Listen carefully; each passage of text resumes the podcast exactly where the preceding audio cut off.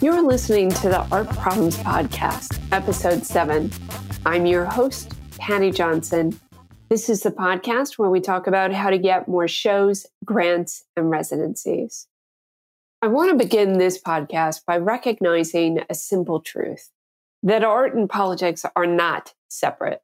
Now, I don't want this to be mistaken for the belief that all art is made with political intent. It can be, but that's not always the case. What I mean here is that if the purpose of politics is governance of the people and art reflects the people, then we're actually a whole lot closer to politics than it might seem when we are not making art with explicit political intent.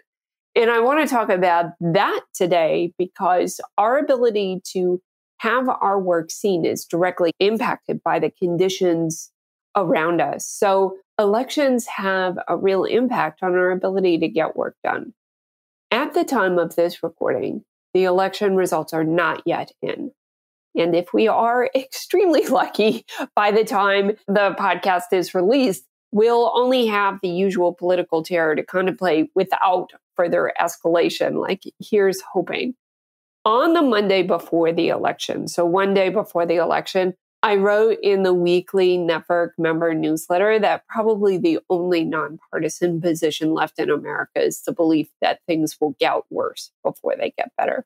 But that anxiety sits on top of an even greater fear, which is that things in our lifetime will only get worse and that they will only get worse for our children and our grandchildren, that we will lose what little security we have left.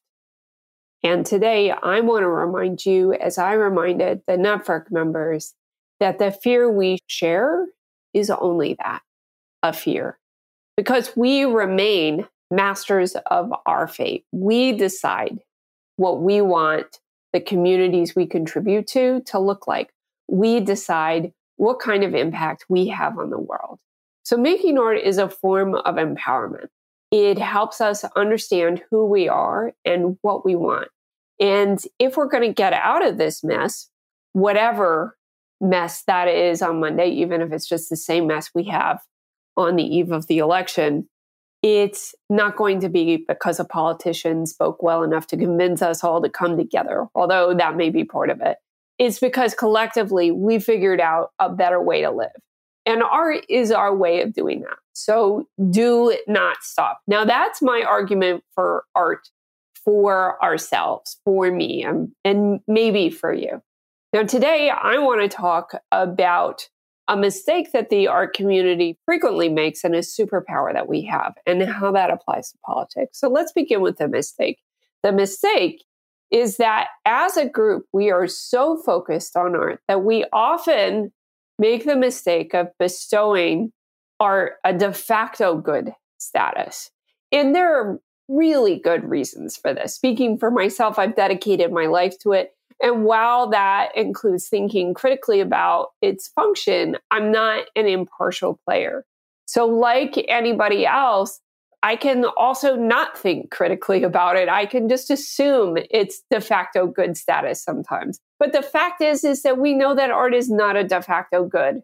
When we see compromised museum boards or misguided community events, art is a product of people so it's going to be just as flawed as the rest of us. So if you love art and you believe it has value, you have to make an argument for it, just like you would anything else. And I think that's really hard for many of us because it's so ingrained in our lives and identity that it's almost invisible. Like, how do you make an argument for something you can't see? How do you make an argument for art also when it seems like less important than just surviving. And I would say that the same is true of democracy, a de facto good for many of us, even though it's falling apart and not actually working for many of us. Now, just don't get me wrong. This is not an argument against democracy, but if all we are fighting for is some sort of 2022 status quo, you can see why saving democracy is not the powerful argument we want it to be. We need massive reform. We need wealth redistribution.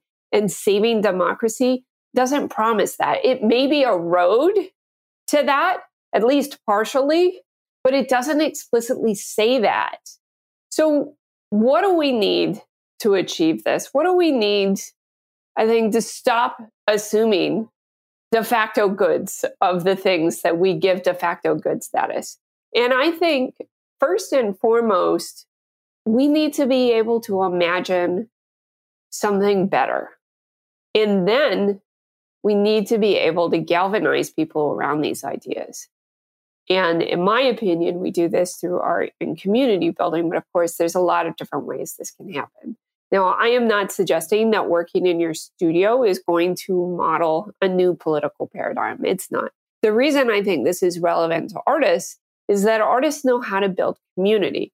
And yes, we all have examples of artists who have been shitty or collectives that fall apart because of infighting. But the fact is, is that there's more generosity from artists in the artist community than virtually all other communities. And that is evidenced by the fact that artist spaces exist around the country despite the fact that there is no money to support them.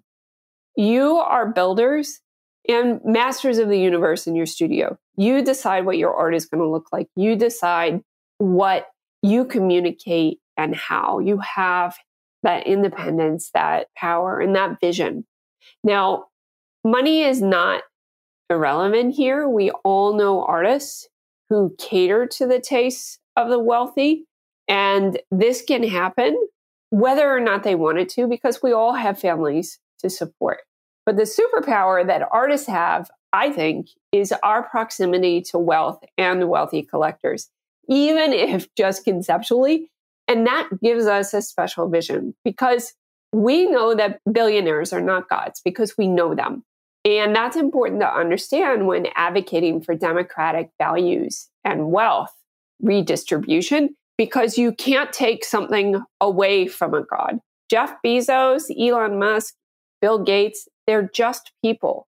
They don't need to keep their billions. Now, all of this may seem self evident, but we live in a time where people increasingly worship billionaires as if they know more than all of us.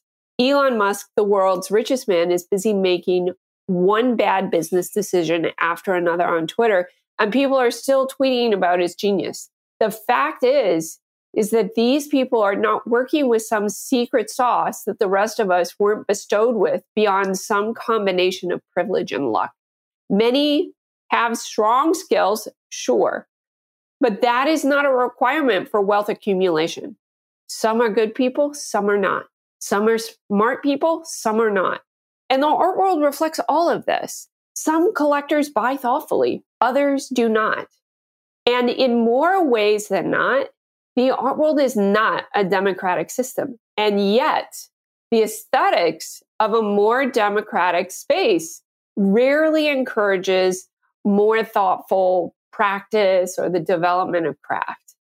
And that is why we have to make our own spaces spaces that are designed to support each other and to push culture forward by reimagining what democratic spaces actually look like. Thank you for listening. If you like the show, please leave a review and share it with a friend. It helps us get that valuable information out to more artists just like you. You can find all of the links and names we reference in this conversation at workshop.art slash podcast.